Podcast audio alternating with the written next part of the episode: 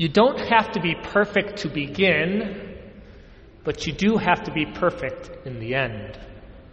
You don't have to be perfect to begin, but you do have to be perfect in the end. We can get the Christian life wrong in one of two ways. One is thinking that I have to be perfect now.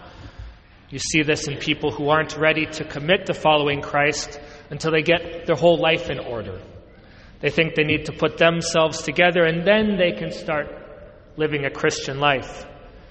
I have so much going on. I got work, projects, I got kids, all these things. And once those start, once those settle down, then I'll start coming to Mass. Then I'll commit myself to following Christ. And that's backwards, right?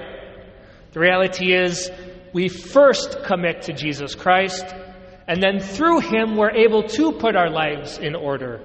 He helps us, He perfects us.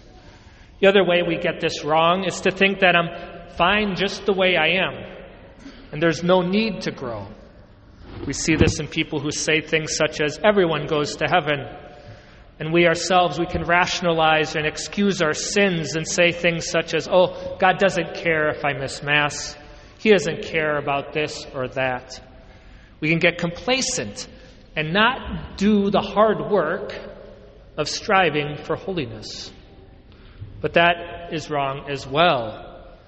Jesus clearly says today, be perfect as your heavenly Father is perfect. He says in the Beatitudes, Blessed are the pure of heart, for they shall see God. And the letter to the Hebrews says, Strive for that holiness without which no one can see God. We must eventually, one way or another, reach perfection. So there's a balance between despairing because we aren't perfect yet, and complacency, on the other hand, because we're right with God and thinking that's good enough. That's what it means to be a healthy Christian, I think. That if I'm in a state of grace, friendship with God, yes, I can have peace, but also I should be grieved a little bit that I'm not yet who I should be. I'm not yet perfected. I should be convicted to pursue holiness. This is the same thing it's always been with me for sports, right? You know, like, I always wanted to be a better and better hockey player. Um, I didn't get bent out of shape because I wasn't like Wayne Gretzky, but I also wasn't complacent where I was. I wanted to become a better hockey player. And for me, as a priest, as a Christian, I constantly think I can be doing more and be doing better. I know I can. But also don't get discouraged and bent out of shape because I'm not doing that well already. So I think that should be our attitude, not discouraged about our weaknesses and failures, but also striving to grow more and more. Again, you don't have to be perfect to begin, but you do have to be perfect in the end. Because only the perfect are in heaven. Only the perfected the saints make it to heaven. I like to use the analogy of outer space. If any of us right now just went up outside of our atmosphere into outer space, we would instantly die, right? We're not made for outer space. We couldn't adapt. That's why astronauts go up and they have the, the, the astronaut suits on and the oxygen and all that so they can survive. The same thing for heaven, the glory of heaven. None of us, maybe there's a few here, already sanctified, perfected, and ready for the eternal life of heaven. Um, most of us, we're not ready yet. we wouldn't be able to survive in heaven. Why? Because we're not transformed yet, and we're not totally divinized and perfected. And so, we can say we can do this the easy way or we can do this the hard way. Probably have said that to your kids. They're getting ready for bed. Like, we can do this the easy way. You can brush your teeth and you can go to bed by yourself without complaining, or um, I'll, I'll make sure you do. And if you're misbehaving too much, it may end in a spanking.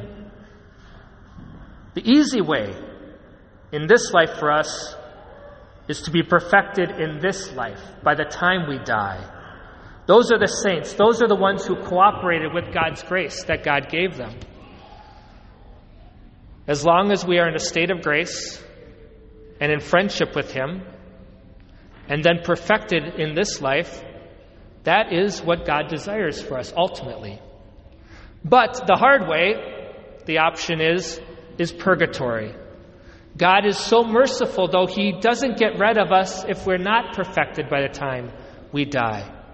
As long as we're in a state of grace and friendship with Him, then He will do the rest even after we die.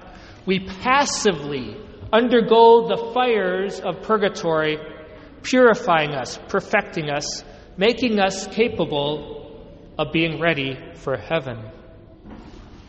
I was thinking about this earlier, and I don't quite understand how our Protestant brothers and sisters don't believe in purgatory. It seems obvious that heaven is a state of perfect beatitude and glory, and that you need to be perfected. You need to be free of any attachment to the world, free of anything that would keep us from loving God fully and our neighbor fully as ourselves. And so, if a person's not a saint by the time they die, how does a person go from that imperfect state to that state of perfection? Purgatory just seems like a logical consequence of that reality. But again, purgatory is plan B. By grace, we can be perfected in this life. And this is what God wants for us. This is what I want for myself. This is what I want for each and every one of you. But you also don't have to do it perfectly to become perfect. What I mean by that, there's a temptation to think I need to have all my children sitting next to me in Mass, perfectly silent, perfectly still for all Mass. That if they make a sound, okay, then I'm a failure and there's no way I'm going to be a saint. Or unless I never sin, I'm not on the right track. But that's not the case. In fact, giving it our best effort, but even doing it imperfectly, is what is actually going to make us perfect in the end and will make you a saint. Why? Because it'll make you humble, it'll make you compassionate and understanding, it'll make you patient. It will cause you to rely on the Lord, realizing that you cannot do it on your own. Cause you to turn for, to Him and ask for His help. The way to heaven isn't always that straight shot. It isn't for anyone, right? I like to say it's like this. Oftentimes, two steps forward and one step back. Doing our best, but imperfectly, eventually will make you perfect. Do you know the prayer that will always get answered? The prayer that will always get answered by our Lord is this Lord, purify me. Lord, make me perfect. Make me a saint. The only thing the Lord ultimately wants for you is your perfection, your sanctification. You won't always be granted good health. You won't always be granted good relationships. People you really love and care for may die way too early. You will not be granted always an easy life. But you will always receive what you need to become a saint. Think about it. Everything the Lord allows in your life is to purify you, is to perfect you, is to sanctify you, is to transform you. All of it will make you holy if you allow it to. And so God asks us to holy. He asks us to be perfect today. Therefore, He will give us the ability, the grace to be perfect if we ask for it. You need to ask for it, but if you do, He will grant it. St. Philip Neri, the great 16th century saint from Rome, every morning he would pray this prayer. He would say, Lord, keep your hands over Philip this day, for if not, Philip will betray you. Lord, keep your hands over me this day. Give me the grace. Otherwise, I know I will offend you. I know I will betray you.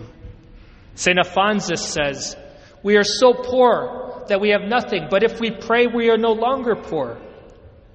We, if we are poor, God is rich.